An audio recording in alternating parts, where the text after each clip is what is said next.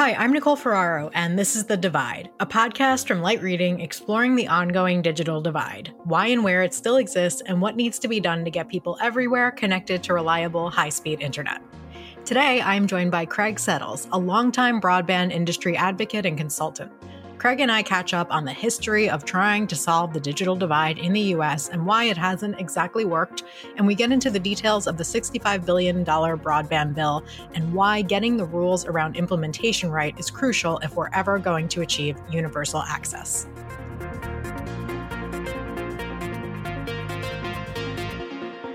Craig, welcome to the podcast. Thank you so much for joining me. And thank you very much for having me. I appreciate it. It's my pleasure. So, listen, you have been in the game for a while. So, I'd love to get your sense on a couple of things to start off. First of all, we just passed the $65 billion broadband bill. Uh, President Biden has signed it. So, I'm going to want to get your sense on that bill and um, how it's written and whether or not it uh, solves some of the problems that we've faced in the past with prior legislation to solve the digital divide. But let's start there, actually. Uh, can you talk me through? Um, what we've done so far in this country prior to passing this legislation and why it hasn't worked, and what your thoughts are on the new legislation and whether it's going to solve those problems.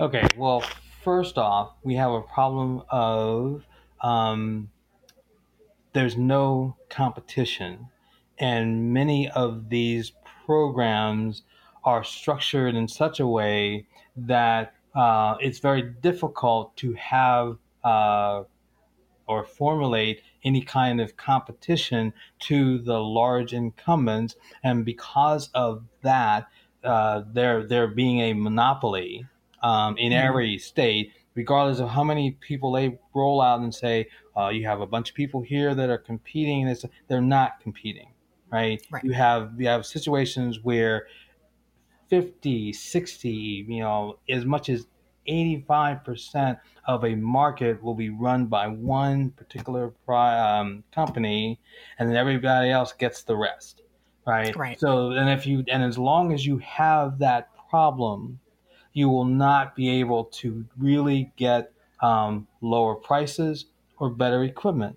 And you will also not uh, address the issue of redlining, which is basically the incumbents maintaining their monopoly power and at the same time trying to squeeze every um, drop out of every piece of um, equipment, no matter how um, outdated it may be, right? Mm-hmm. So subsequently, even when we talk about subsidies, right, which has been a big part of like the Lifeline program and so forth, right? You're yeah. basically you're subsidizing people to have bad service because you're never going to get rid of the uh, the issue of the incumbents owning uh, equipment that they won't maintain in uh, poor communities.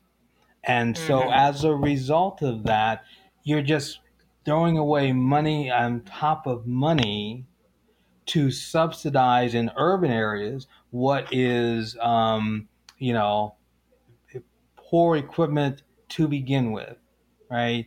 But we have, mm-hmm. but we will have this mantra that we believe, which is false, that it's a you know predominantly a affordability issue in the um, urban areas, and that's why you have um, all of this, um, you know, these subsidized subsidy programs that are um, subsidizing bad equipment. Now, in the mm-hmm. rural area, their issue is more there's just no accountability, right? There is so many billions of dollars that have been wasted, starting with the uh, broadband stimulus in 09 to this day.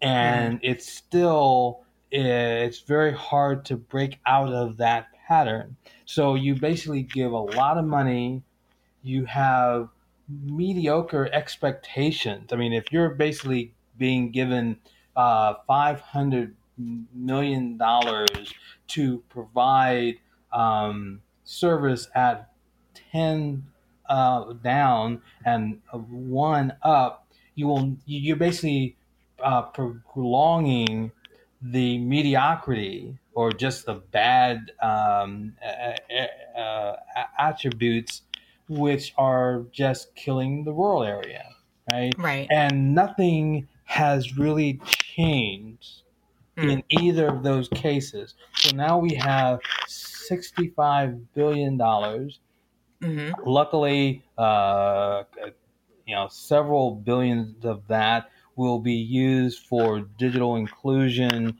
training, uh, you know, all the things that help you be able to actually use the internet once you get the connection.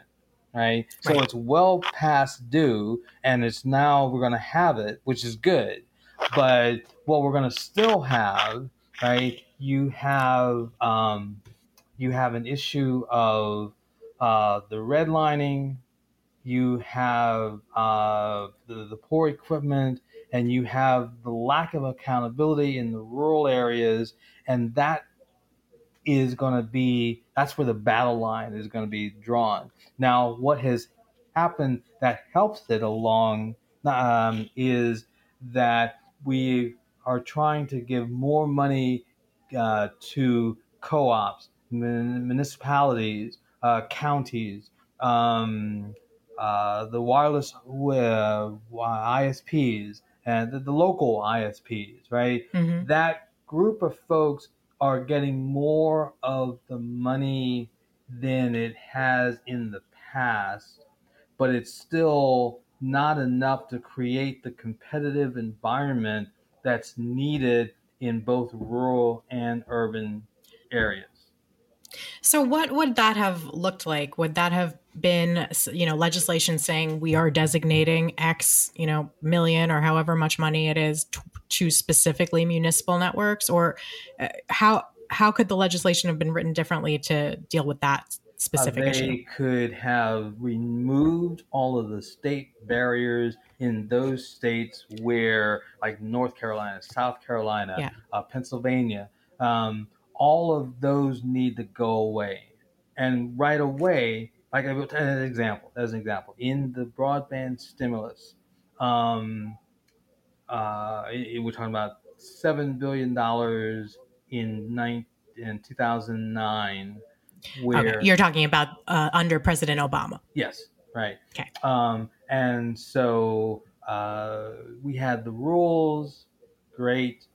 Um, and people, cities started lining up to uh, do broadband uh, where the, the community has greater input, right? Mm-hmm. However, uh, in, in Philadelphia, example, um, Comcast, oh, the, the legislation allowed uh, incumbents to basically veto projects they didn't like right? right? And so when Philly came up and said, you know, we want to have uh, this money go to these areas of the city and so forth and so on, Comcast, which is the predominant uh, carrier in all of Pennsylvania, basically said no, right? Mm-hmm. Um, so I don't see anything in the in the um, in the legislation that curbs that, that basically says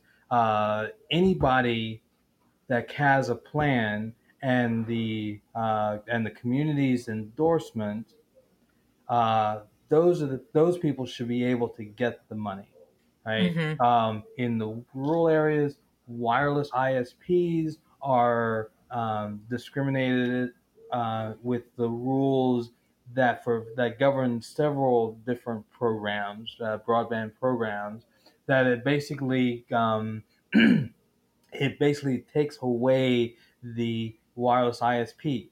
But those mm-hmm. are the community; those are the community-run private entities that uh, can move faster, more efficiently, and less expensively um, if they were just given uh, access to the money. Now, mm-hmm. in, now people also need, need to understand in there is the bill that was passed, and that's fine. But then the rules how that know, basically determine how these different dollars are being dispersed, right? That's being written now. So Mhm. that and then that that's where the where the um, the ability to make change happens or doesn't happen, right? Okay. Uh, and so people get lost in the the legislation, and then there are the rules, right? Mhm. And the, right now, I've already seen articles that, that that say the large incumbents are trying to impact the rules that govern the disbursements. And that's where you will have to see you will have to see uh, rules that basically say um, it's okay to overbuild because if you don't overbuild, right, that entrenches the incumbents and all of their monopoly power. So you've got Mm. to allow uh, cities and uh, smaller providers to be able to build in those areas where there's need for broadband, right? That's interesting about because I believe during her hearing um, recently, uh, Jessica Rosenworcel made a commitment to not overbuilding. So does that concern you?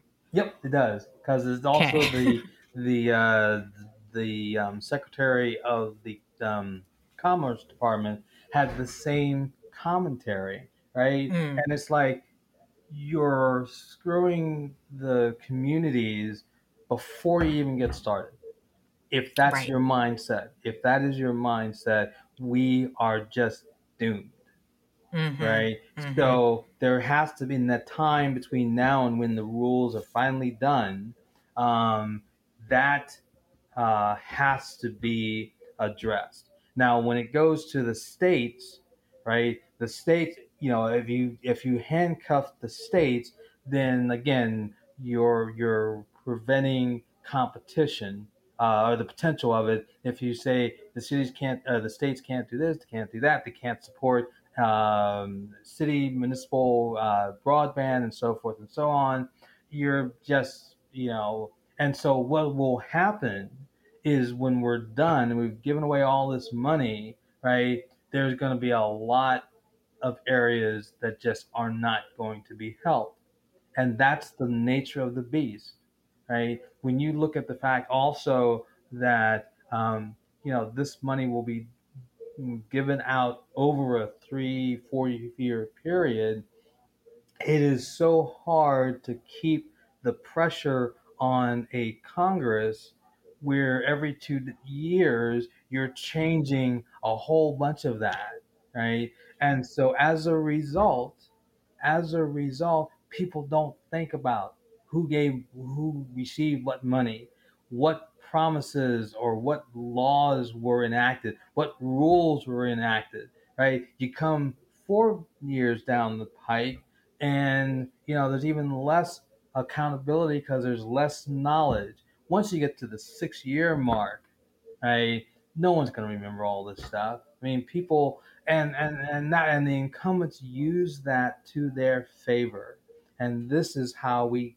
continually get screwed where billions of dollars go out the door and there's just you know marginal accountability now, to, to reverse that, what would actually help the situation is you uh, you get rid of these state laws and restrictions. You open it up to whoever, uh, again, who can bring a proposal to an area that makes sense. Um, you, you you you have to have that. You you have to have that um, in order to, uh, to to make any kind of headway, right? Uh, Yeah. with the with the with the urban area, I mean, it's just it's crazy because the mindset is all wrong from the get go, right? I mean, Mm-hmm. look at we we did the um, the subsidy of fifty dollars a person a month or a, a household, right? Yeah. Everybody was all joy overjoyed, but if you're really getting you know mediocre technology and infrastructure, that money just, just is no you know it, it's limited value right the other Yeah. thing is you had the situation where um, uh, the incumbents could just basically say, okay, we're only going to use that or allow that subsidy to be used with our hundred dollar a month package. Yeah, exactly. Right? Yeah. And so if you had a cheaper package in the first place, you think, well, nothing really changes. I'm still going to have to pay, you know, that that you know twenty or fifty dollars a month, okay, because of subsidy. Well, great, but once the subsidy is over, right, uh, you're now stuck with a higher bill because the incumbents have gamed the system. Mm-hmm. And so, yeah. and people don't really see that. They see, oh, we got this money and we can do a lot with this money. And yes, that's true. Okay. Someone who has, you know, no broadband or mediocre broadband, at least they have something. Right. right. But, right. but ultimately, when you look at the, uh, the effect and the impact and the long term benefit and so forth, a subsidy is a really poor way to solve a problem.